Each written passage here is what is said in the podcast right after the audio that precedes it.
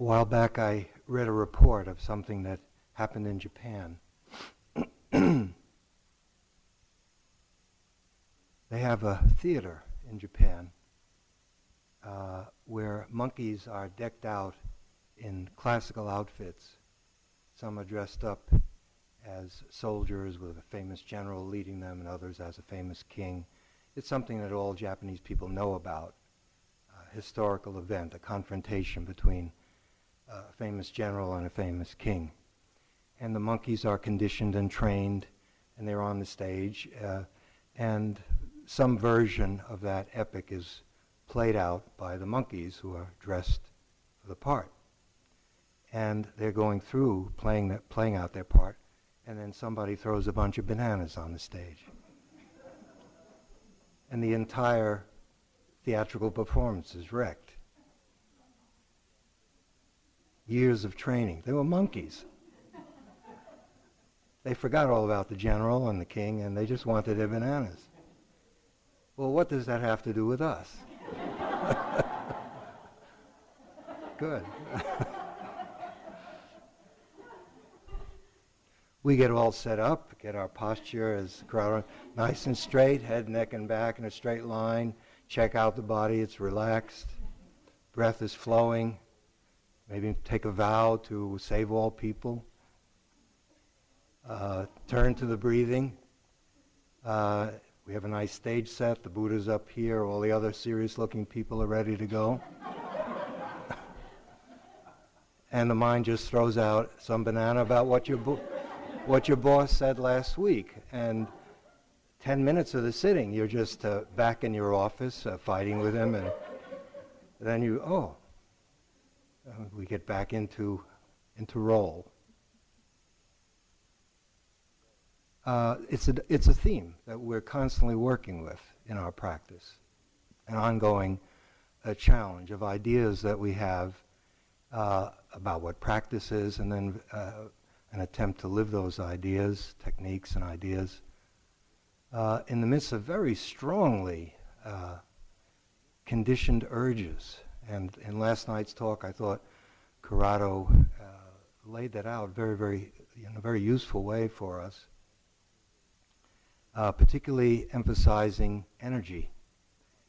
How um, so much of the energy goes into these, in quotes, distractions. And there's very little energy for the awareness, the, the energy of seeing. Seeing energy is uh, quite weak and undeveloped, certainly to begin with, and is often overwhelmed by what turns up in the mind. And the matter isn't, it isn't a matter so much of uh, having more energy, although more energy can help, but even a tremendous amount of energy is not the point, because it's how the energy is directed. It has to do with what we have conviction in what quite naturally grows to be of supreme importance to us. Because otherwise, uh, it's not fully, we're not fully behind it in a, an authentic way. Uh, some years ago, someone asked J. Krishnamurti at a, a, public talk he was giving. He's, he's done yoga for many, many years, and this person knew it and said, uh, You've done yoga for so many years, Krishnaji, and uh, I want, I'm thinking of doing it uh, I understand it gives a tremendous amount of energy. Is that correct? And Krishnamurti said, yeah, it is, it is correct. Uh, more energy, also more mischief. That is, uh, just having the energy is not a put down of yoga. Uh, having the energy is a good start, but then how do we use it? Uh, that's all important.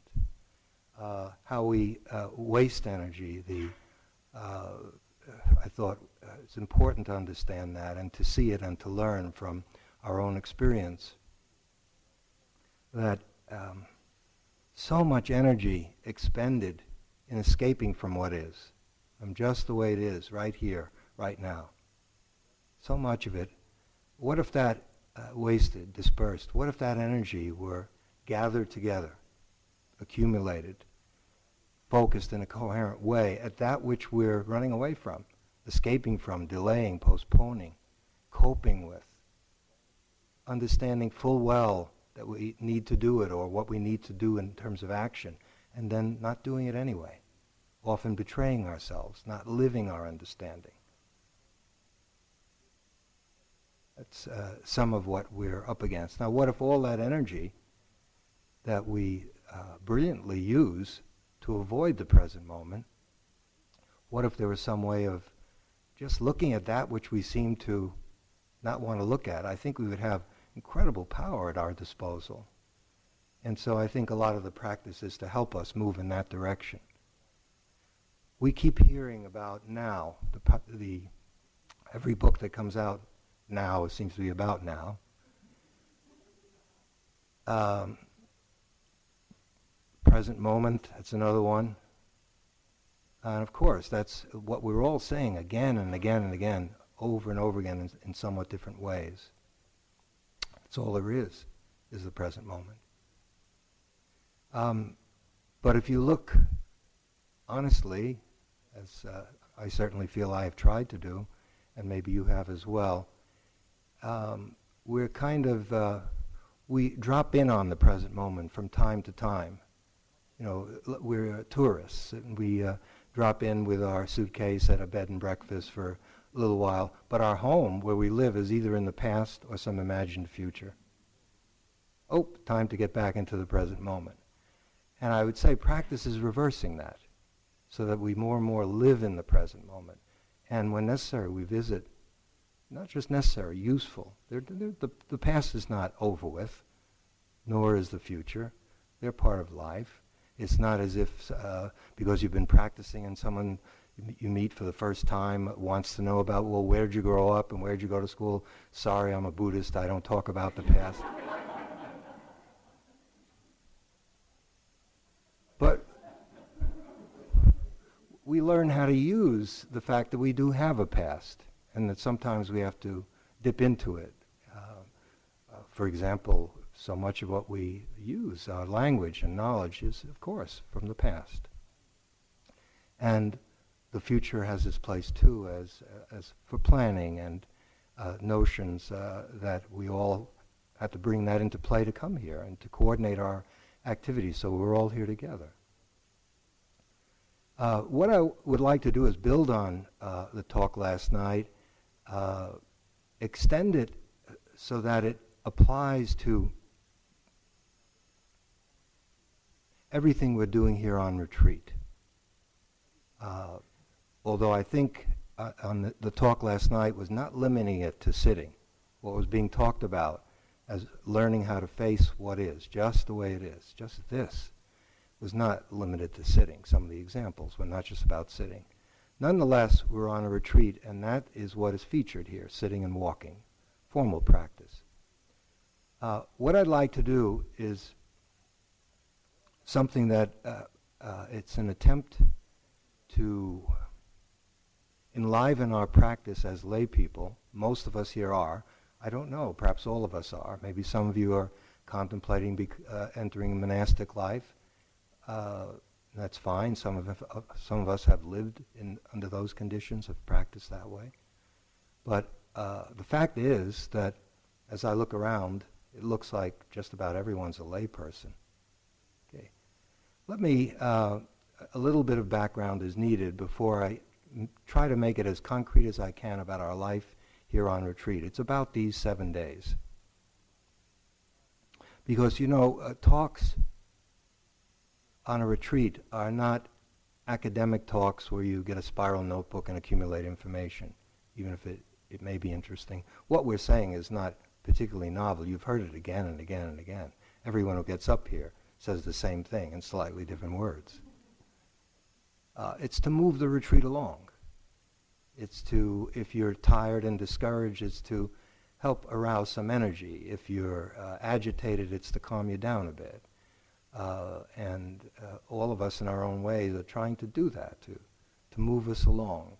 If we quote, quote scriptures, it's not uh, for any purpose, as far as I can tell, if you're a practitioner, but for you to take what was uttered perhaps in, as last night, from Christian scriptures and Buddhist scriptures, and see if there's any application to, to modern life, and if so, to put it into action.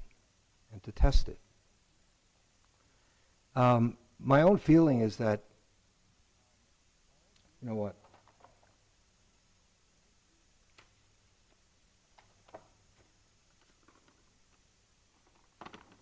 It's a very simple quote, and it's really the theme of what I'd like to talk about tonight. It comes from a Chan master named Sheng Yen. Some of you know him. He's been here as a guest. Uh, he's taught at the study center. He's been to Cambridge at CIMC. Uh, a very lovely man. He's uh, travels around the world. Mainly, he's in Taiwan, and he teaches Chan, which is the, the Zen is a uh, was derived on that, based on it. According to Chinese Chan, practice should not be separated from living, and living at all times should be one's practice. Okay, there's a lot being said there. Uh, I like the fact that the word living is used. Let's take language to begin with, and maybe I'm being a bit pedantic and small minded, uh, maybe not. In retreat situations and in, in the Dharma scene in general, not just in, in Vipassana or Theravadan, but I, I saw this, it was also true in other traditions that I've practiced in, Buddhist traditions. Uh, there's usually uh, a separation, and that is called daily life with a capital D and a capital L. We make daily life, and then we have intensive practice. That's what we're doing here. And then at the end of a retreat, it's quite common. Then we try to integrate intensive practice to daily life because that's where we're going back to. Now, what if we don't make those in the first place? That's why I prefer the term living. Uh, because whether you're wherever you come from and uh, probably most of us do not sit and walk all the time or much of the time when we're home. Um, you're alive. You need to be alive to do that. So prior to all these forms is living itself. And perhaps the most obvious reason that life is here is to be lived. And so one way to live it is to come to IMS and to uh, surrender to the, these particular forms that have been they've been invented over time. They're creations, human creations. And we've given it a particular twist. And so it goes.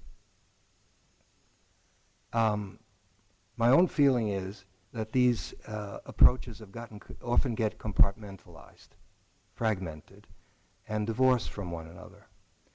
Uh, everyone will agree that the practice is meant to be used in daily life. I don't know anyone would say, forget about daily life.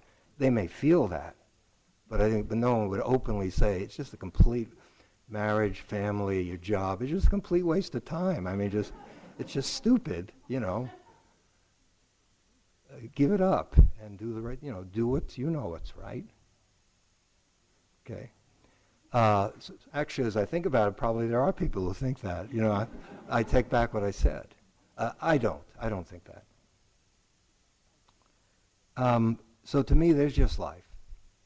And I have found this frame of reference, which, which my first teacher gave me about 30 years ago, and I'm really grateful because uh, this trying to stitch together daily life and intensive practice to uh, uh integrate them, if you don't make them as so separate in the first place, there's nothing to integrate. It's just that wherever, wherever you are at the given moment, whatever for, life form you're inhabiting, that's the one you give yourself over to completely. And so here we are at IMS, we give ourselves over to this. And while we're here, it's an ocean of sitting and walking with a few waves of other things, dressing and eating. And so most of what goes on is this. But when we get home, it's just a few waves of sitting. For some of us, maybe not even just a few ripples, you know and it, in an ocean of doing, of work and family and relationship and school and so forth. Uh, now, what I hope I can at least begin to suggest is a way of looking at things so no matter what your particular way of living is, you'll see that this is so fundamental that you can be at home with it. Uh, let's, so let's look at our life here at IMS the sitting and walking are self-explanatory. We, we do a lot of it. That's mainly what we talk about. interviews and discussion groups are primarily about it, although uh, we all are encouraged to be mindful while eating, while uh, your yogi job, and so forth. I'd like to go beyond that encouragement to point out that there's just one life, and to use the breath as a metaphor, which it has been used since ancient times.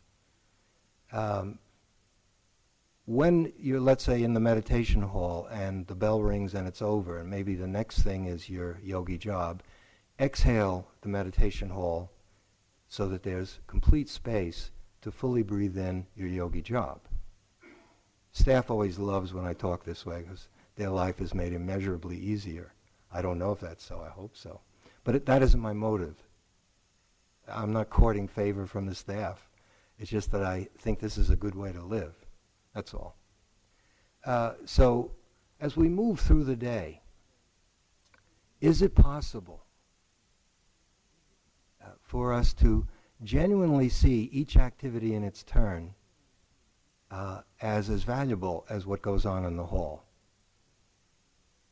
So that there's conviction, there's interest, and what was talked about last night and what I've begun to talk about here this evening, that uh, to fully be with what is, or this moment, is to be with what in, is in that moment. If your job is washing the dishes, then can you fully be with washing the dishes? Now, as you know, I mean, I hope this is what happened. Uh, the jobs are assigned in a random way unless you have a medical condition. Is that correct? Good. I hope a few of you got jobs you don't like. Did anyone get jobs you know, you wouldn't be embarrassed to admit that? Uh, the point being not to make life difficult for you, but uh, first to, to uh, learn how to take what comes up in life and, uh, in other words, a bad situation, and some people hate the jobs that they get, is really a good situation if you understand it. That is, these, uh, these challenges have tremendous energy in them. Uh, so, quite honestly, whatever your job is, uh, how would you do it in the spirit of being fully with this moment? How would you do that? Or what would be not being in this moment?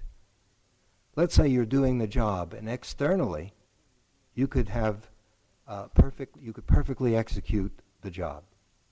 If you're part of the dishwashing crew, uh, the, the dishes come out spotless. Everything is. You, you know what is entailed in the job. If you're mopping, the floor is just really clean. But this isn't just uh, a work situation, it's uh, work as practice. And so what's going on inside of you is crucial. It's not just the externals of keeping the center clean and all of us fed. That's wonderful. And of course, we're all serving each other. Everyone here has a yogi job. Corrado and I have a yogi job. I'm doing it right now. This is my yogi job. I did sign up for it. I can't complain. Um, so, in doing the job, uh, words like intimacy with uh, the, the essence of what's happening in the moment uh, have to do with being in the moment. And what would not be intimate? Let's say if you're separated from whatever your yogi job is, and please reflect right now. Uh, you've done it for a couple of days, and uh, it's not in the spirit of uh, castigating you or judging you, but rather seeing some possibilities of uh, personal flowering that can come out of your total experience here, here at IMS, and which can easily, more easily, be transferred back to when you go home, if the retreat is carried out or lived out in this spirit. If there's separation, and typically what could separation be? Uh, thoughts that have nothing to do with what you're doing. Or they're thoughts about what you're doing, but they're negative ones. Uh, an attitude of just wanting to get it over with so you can take a nice walk around the loop in a beautiful day. Perhaps there's envy. You came up with someone, they have a job where they, they just dust one little dish and, or one little shelf, and then they're put on their shorts and they're jaunting, you know, uh, around the loop, and there you are, you know, with a bandana around your head, you know, in the dishwashing room. It's when it gets hot, you know, that's the way it looks. It's not fair. Perhaps the whole thing. Perhaps you hate what I'm saying right now. I work hard all year, and this this joker is telling me that I'm supposed to really take another job and really what? Sing how much I love this job as I do it. I just want to get it over with. I came here to sit, break through, solve my problems, become more calm, reduce my stress, lower my cholesterol.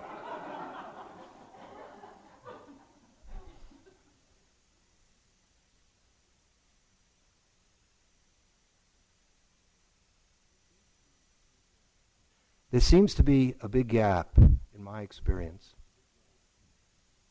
between our ability to practice in daily and our here and other, at other retreat centers, and then when we're thrown out into the world, for obvious reasons. It's not easy to live in the world. Uh, not that it's easy to sit as well. You know, we face ourselves here as well. This is another chunk of life, like any other. But out in the world, many of uh, it, for example, the human race has, it seems pretty obvious that our biggest problem uh, is we haven't learned how to live together. We just don't know how to do it. We're constantly at war with one another over what the reasons vary, but we're, it's a struggle. It's a battlefield, uh, and we've made advances in just about everything else. We have uh, wonderful technology, clean bathrooms, great uh, everything, information explosion. I don't think email is going to save the human race. If information were it, we've had enough information for a long time. It's not about information, it's about understanding and transformation. And the un- understanding I mean is not intellectual, although it can certainly begin there. So, how, if we come off practice and we still feel handicapped in life, you see, what can happen is uh, we create a split between, especially if you are drawn to the practice. And many of us fall in love, particularly with the sitting. I'm one. I love to sit. It's great. Always have. I just changed my life more than anything I've ever done. And it also contributed to a, a kind of non hospitalizable schizophrenia for a while, where this is what I really love to do, and everything else was just how do I earn the money in order to get back to the next retreat, and talking about the retreats that I just finished, wearing them like campaign ribbons, you know, the three month retreat of 19, whatever. Uh, in the meantime, most of life is passing me by. And as lay people, and this is where there is an important, I think, contrast, the monastic strategy is to keep at a distance energies that are very, very difficult for all of us. It's a strategy, and it has proven to be highly effective for some people. Sexual energy, most of the human race, we're, we're tormented by either too much or not enough. Money, too much or not enough. Food, too much or not enough. We don't know what to do with these energies, and there are other things as well. Just take these three. Okay, then just don't do them. Become celibate. Don't handle money and have it's all set. One meal a day at a stipulated hour and so forth. It cuts things down quite a bit.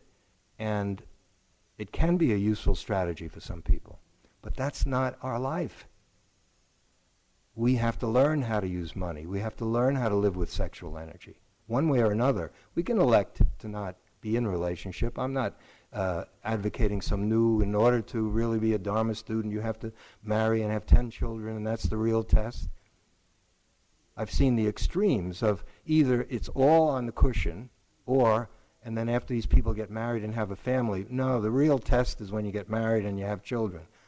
I have found the real test is everywhere. Uh, and some of the things that I've learned out in, in Cambridge, the challenges of in Cambridge, uh, I didn't learn on many long silent retreats, but I also learned some things on silent retreats that never seemed to come up in the rest of my life. So why should I set one up? This is where it's at. The rest of it is, you know, just get get through it. I don't think so, and that's the advantage of having a model, because this is all I'm saying. It's a model that really, prior to even Buddhism, Buddha Dharma, the, the Buddha's precious teaching, is life itself. And that's what I feel Sheng Yen is saying so simply and so beautifully. There's no separation. between what we call the practice and what and living because we're always as long as we're alive that's what we're doing one way or another we're living and then the question becomes everyone's doing that what is the quality of that living okay now getting back to our dishwasher our thankless hapless dishwasher uh, if that person realizes well, I'm doing these dishes for the good of the Sangha, the community of meditators. That might make you feel a little bit better about doing it. But I think even more to the point is it's good for you. It's not about uh, saving IMS, making sure we don't get diseased by dirty dishes. Uh, those are real moments in your life while you're doing the dishes or mopping or whatever your yogi job is. I'm just on that for the moment. Uh, whatever you encounter, that's your life. And the practice then is that question what is that? What's happening now? The Chinese have a, a very good way of putting it. When you're divided, they call it killing life. When you're totally at one with what you're doing, that's called giving life to life. Now, you're the beneficiary of that. If a lot of your life is spent coping, putting up with, dealing with, I'm doing this in order to get that so I can do something else, that's how you're spending your life. Uh, is that how you want to live? Is, is Dharma supposed to uh, turn us into uh, bigger misfits than we were before we ever heard of meditation? Most of us spend a high percentage of our life with people at work, etc., some form of it. We leave here. It's obvious. Even those of you who are on staff. Most people don't stay here forever. You leave and you go back to work. You may not think so right now, but I've watched generation after generation come and go, and we do.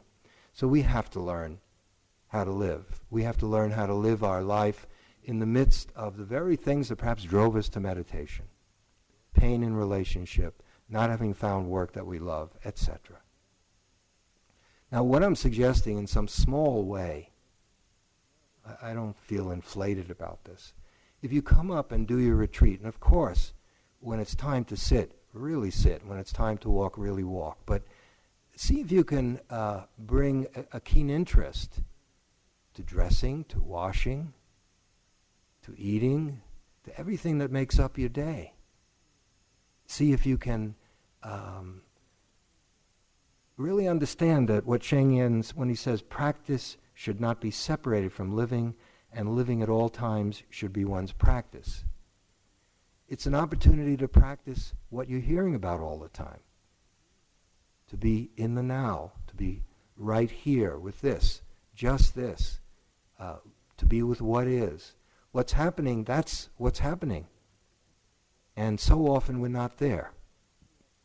I think we got a clear picture of that last night. But we already know that. That is, the mind is so often uh, running after the bananas and not doing our Dharma practice because of the power of the conditioning. Now, if we can approach a much safer, more simplified environment like IMS, in the spirit of seeing it as, as life and taking each activity, no matter how uh, mundane or trivial it may seem, just lifting a cup of tea and just sipping it. Just noticing the cup of tea on the table, uh, seeing perhaps some of the steam come out of it, just seeing it sit there, perhaps the color, maybe there's a bit of an aroma. Tea ceremony? Yeah, the original tea ceremony. Just enjoy a cup of tea. You know, and you, you do it. You can do that here. You have the time to do, do things in a way that's more difficult at home. Uh, relationship, it's here too. You think there's no relationship here? For all of us. There really is. We're not talking, so that does minimize the possibility of getting into trouble. It doesn't eliminate it because the mind, as we know, goes through whatever it wants to go through, uh, and it has uh, it's shameless and has complete poetic license to make up whatever it wants to about anyone here. And here's a point that I would like to emphasize, and I think Corrado and I, in different ways, will be putting a lot of energy into this for the remainder of the retreat. You already know this. You've heard it time and time again. But uh, in my own practice, in daily life, daily life, I'm not saying it's easy for me either. Honestly, it's so much easier to just fold up my legs and sit and, mmm, sweet, nice. Even when stuff comes up that I don't approve of, you know, I've been at it a while, I can, I can meet it, and soon I'm at peace again. But what happens uh, when you get off the cushion, which is most of the time? Um, excuse me. What I've found very, very helpful, and I'm encouraging people in Cambridge to do now, and at least a few have found it equally helpful, is it's a, a change in attitude, really priorities, to understand the supreme importance of being aware of your reactions. Okay, let's limit it to IMS, but then I'd like to go beyond IMS. Uh, well, we've heard this. What's new about that? It's not new at all. What I'm saying is that your reactions are at least as important as that which prompted the reaction. But so much of our energy is on what produced the reaction. And now and then we turn to our reactions.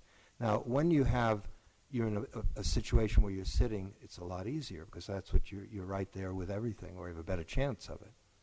What I'm getting at is throughout the day, things happen and they produce a reaction in us.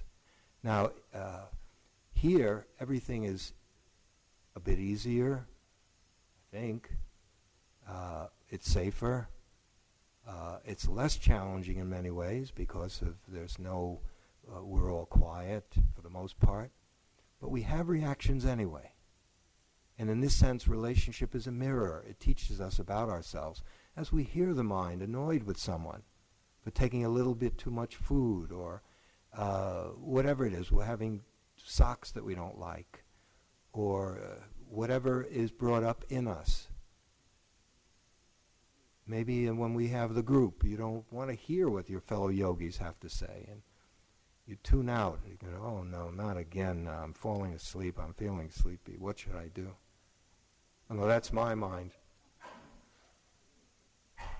We always get that a lot in the first few days. It's, we, you know, of course, and uh, I think we're pretty fresh with it. But I've heard it a few thousand times by now. I know we all ha- we all face that. Well, what if you're annoyed?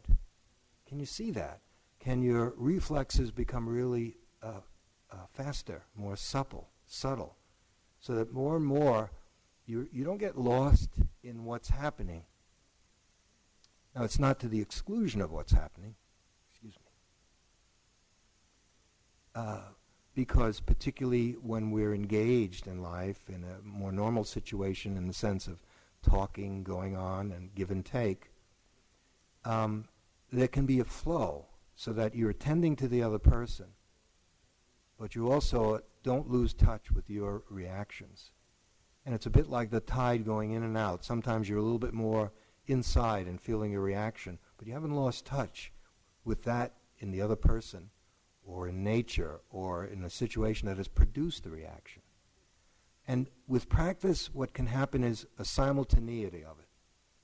It's possible it's not as so difficult as it may sound. A simultaneity where you're able to take in the other person and be and really feel what you're feeling as the other person is uh, talking or looking at you or whatever it is they're doing. Uh, give it a try. See if you're going to uh, become really sensitive to what comes up throughout the day. Now, you've heard this. My goodness. Now, we're not going to go into the uh, Paticca Samuppada, the uh, dependent or, origination, the doctrine, uh, teaching, which is a very profound, it's at the core of the Buddha's teaching, it's one of the core teachings. But this is the, is crucial in it. When you get home, you can read up on it and you'll see what I mean. Uh, something happens, something comes in through one of the sense doors. We hear a sound, speech or a sound or te- what, whatever it is, and there's a reaction. Now, if you get better at the reactions, and here the, the implications are enormous. I don't know how. I'm just going to hint at it a bit. Maybe uh, for the remainder of the retreat, at other times we can go into it more deeply. Reactivity is just conditioning. That's more like the monkey. Uh, often it's just conditioning talking to each other. Two people seem to be talking, but so much of it is my conditioning, listening to your conditioning, and then uh, giving it back to you. And we think we're free, uh, you know, and creative, and I'm an individual. Uh, and uh, I listen to my heart, which is what? I mean, it takes a while before you can really trust what you're in touch with as being something uh, accurate, trustworthy, true, helpful. So much of what we rely upon is just conditioning, and some of it's not all that useful. Just look at the world. Everyone thinks that they're really responding. Okay. Now, if you get better at your conditioning, at being mindful of it as it happens, you start to take the power out of it. And that whole power balance, the energy that was gotten at last night, starts to shift a bit. As the conditioning energy, the energy of conditioning, starts to lose its power, uh, in other words, your action, whether it's verbal or, or physical, doesn't necessarily spring from the conditioned mind as much. And as that condition happens, like clockwork often, you know, everything's so predictable, I say, you're a jerk, and you call me a fool. Great. You know, and so much life is like that. It's like clockwork. Okay. As you get to know yourself, I'm sure you've, you've seen that in yourself. Uh, you know, I can hear my father talking through me sometimes, and it's, it's not always so great. Okay. Um, if you get better at really recognizing the importance of being mindful of your reactions, the reaction uh, goes into abeyance, even if it's just for a few moments, and there's uh, you have much more clarity available to you, and then you can have a genuine response. Now, when this gets deeper, it's coming from the most reliable place that we have, and the whole quality of action changes dramatically. It's coming from called variously don't know mind, no mind, emptiness, the silent mind which is where this practice is heading. It's this, to me, mysterious place when the mind becomes quiet that is just highly charged. It's silent, but it's highly charged with life. It's extraordinary intelligence and kindness that's not cultivated. It's intrinsic. It just seems to, to come out. And we're just better for it. We're smarter, we're kinder, uh, it just changes life. And that's, of course, uh, when me is minimized, when Larry gets out of the way, then there's a chance for something decent to happen. As long as Larry's in charge, forget about it. Plug in you if you want to. Maybe you're beyond what I'm talking about. And so there is a place now, when it's deep enough, of course, what we're talking about uh, is awakening we're talking about the deathless. We're talking about the unborn. We're talking about that place which is beyond the reach of aging, sickness, and death. How do you get there? Here's what Dogen says. Not that we need him, but, you know, maybe you'll believe him. if you can't find the truth where you are, where do you expect to find it? Now, this is a very, very uh, important point, and it, to me, it's a, a corollary of what Corrado was getting at last night. And I hope that what I'm emphasizing uh, here as well.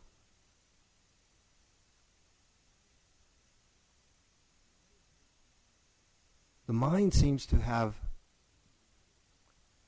a tendency uh, to to seek far afield for what it's what it values. Somehow, wherever it is, is not the right place. You know, all those stickers, at least in Cambridge, I'd rather be golfing, I'd rather be playing tennis, I'd rather be surfing. Everyone would rather be somewhere else. But also, when we come to spiritual life, somehow uh, this the, the, truth is uh, something out of a Steven Spielberg special effects, you know, or a J. Arthur Rank movie with gongs going off, an incredible light show. Uh, and even when we start looking in the mind in choiceless awareness or free attention, that aspect of practice, uh, we're some of the questions today in group, or you know, people are concerned about somewhere maybe it's more mysterious, further on in the mind that I'm getting in touch with. Somehow, what's right in our face is not good enough. But what these teachings are saying is, stick with what is right in front of you the deepest comes from what's close at hand, not from trying to reach out to what you imagine to be where all the interesting stuff is. It's on a spatial level as well. You know, I went to Korea. I lived there for a year because the truth was in Korea. Not, sorry, I'm nothing wrong with Korea, but it isn't in Korea. Well, maybe it's in Thailand. How about Burma? How about India? it was great. There was some teachers there, and uh, Ajahn Buddhadasa, who was a, a, very wonderful teacher, when it was time for me to go home, he says, "What do you? Don't bother coming back. You don't need to. Co- I mean, it's uh, it's all inside of you. Just do it. Do the work in the United States. You know what to do." You come back here, get dysentery. You don't speak the language. You got to eat food you don't like. What do you? What? Well, I don't understand it. all you Americans, you know, you're crawling all over the planet. What do you think you're going to find? You know, it's still you. You know, so do it in the United States, your own food, you know, etc. Uh, duh. but I had to go there for someone to tell me. I had to go halfway around the world for someone to tell me that it's where you are. Oh, thank you. Okay, you see what I'm getting at. Now, uh, I, I um, whether it's inner or it's outer, it seems a, a, a, a drastic re-education is what we're undertaking here, and a lot of it has to do with uh, just you know life. It seems now and forever is going to insist on being exactly the way it is. Have you noticed that? It just keeps on insisting on being this way and then it's this way, and then it's this way, and we don't like it much of the time. I want it to be that way. All right, good, you can have that view, but it's this way. Oh. And so what we're learning is how to, you know, uh, the simple uh, instructions of allowing the breathing to happen, don't control the breath. There's so much packed into that simple instruction that's valuable beyond breath awareness. You're learning the whole art of surrender, of allowing, to leave the breath alone. Don't try to improve it. Stop trying to intervene and fix and change and uh, use this in order to get that. Just can you experience this in breath just as it is? Does it have to lead somewhere else? I know very often when people in, uh, in retreats, when the mind gets very quiet, I get a question like, uh, where does this lead? Uh-uh. You know, uh, you, it's over. You know, go directly to jail, do not pass go. Uh, can, can you enjoy it for what it is? Can you be with it for what it is? Does it have to be of interest only insofar as it takes you somewhere else? That may be in your imagination more valuable than where you are because wherever you are can't be all that good because it's you who's there. I wouldn't join any country club that would have me Then Woody Allen. Someone said it, Jack Benny, or someone said that. Groucho Marx, thank you. Glad we have some scholars here.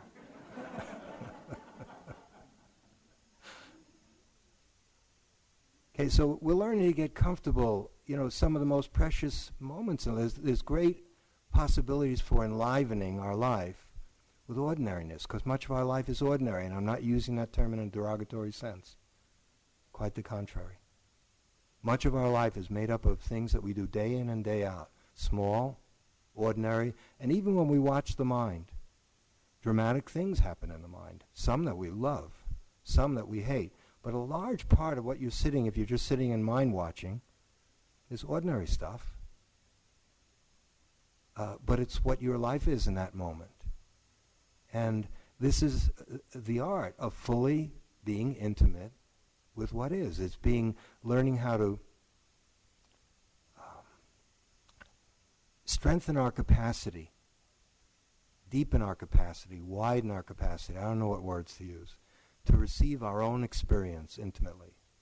It's our own experience that we're learning how to receive, not someone else's. Interesting that it's so hard for us to receive our own experience. Yeah, one uh, final point uh, before we call it, you know, enough for tonight. I want to make sure that uh, some of the possibilities of viewing practice as really always being life, life expressing itself. Take the many categories of persons here.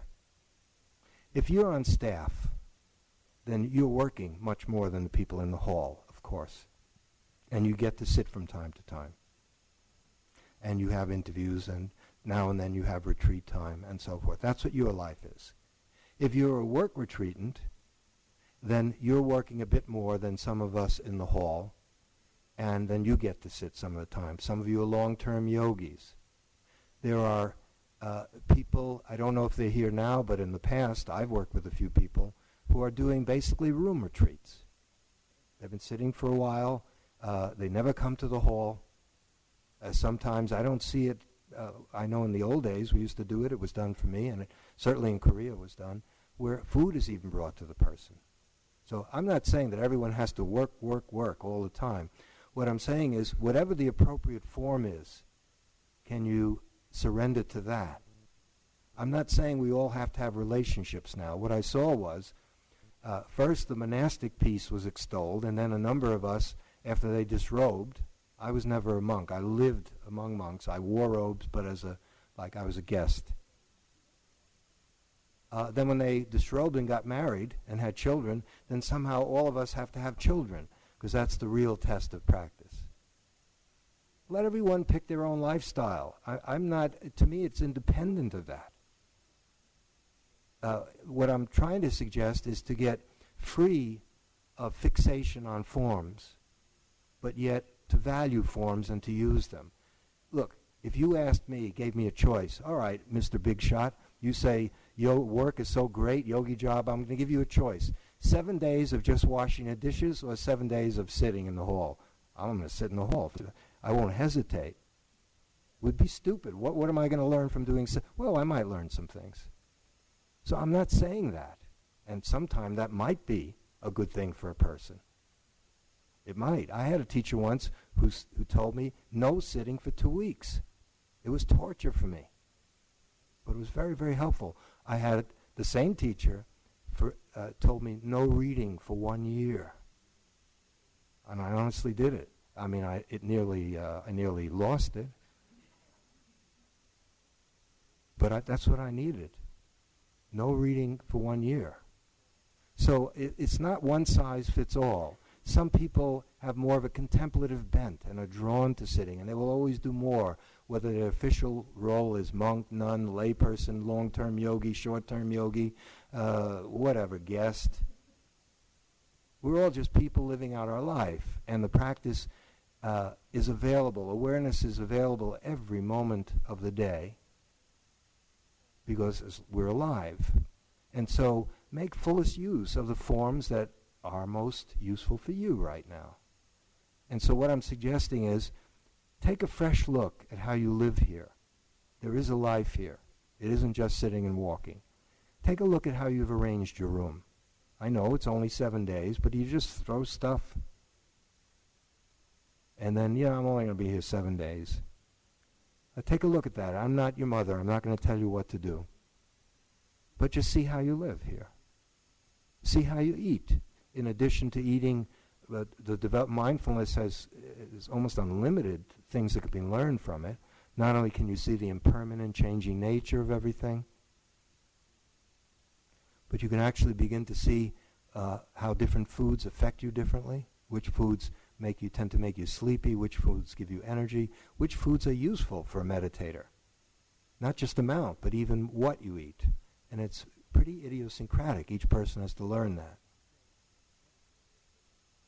And so essentially it's a it, it's a commitment to the intention to understand rather than to judge.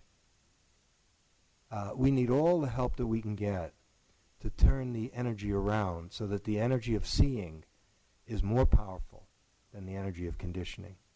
So that the awareness can be so strong, so unwavering, that it isn't pushed around by what happens to us in life. The Buddha was called someone who had mastered come what may seeing. It's a pretty flat statement, but if you think about it, it says a lot. Come what may seeing. Can you see how that's already freedom? You're free. Whatever's there, you can just be aware of it. So that's what we're learning. We have a moment's silence first.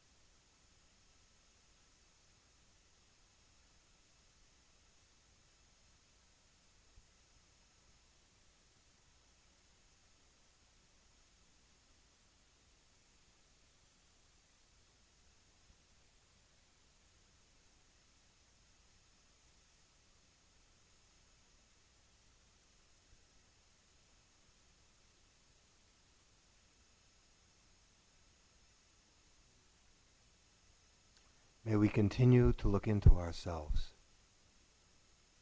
May we see things exactly as they are. And may such clear, direct seeing free us from all forms of limitation.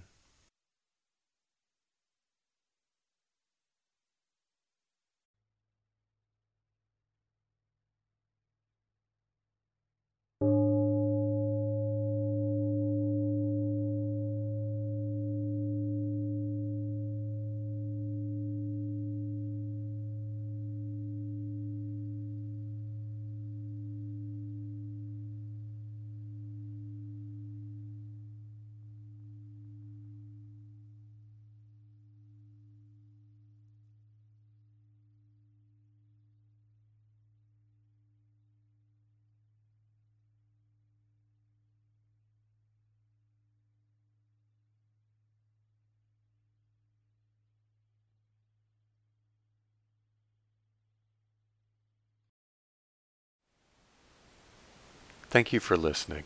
To learn how you can support the teachers and Dharma Seed, please visit dharmaseed.org slash donate.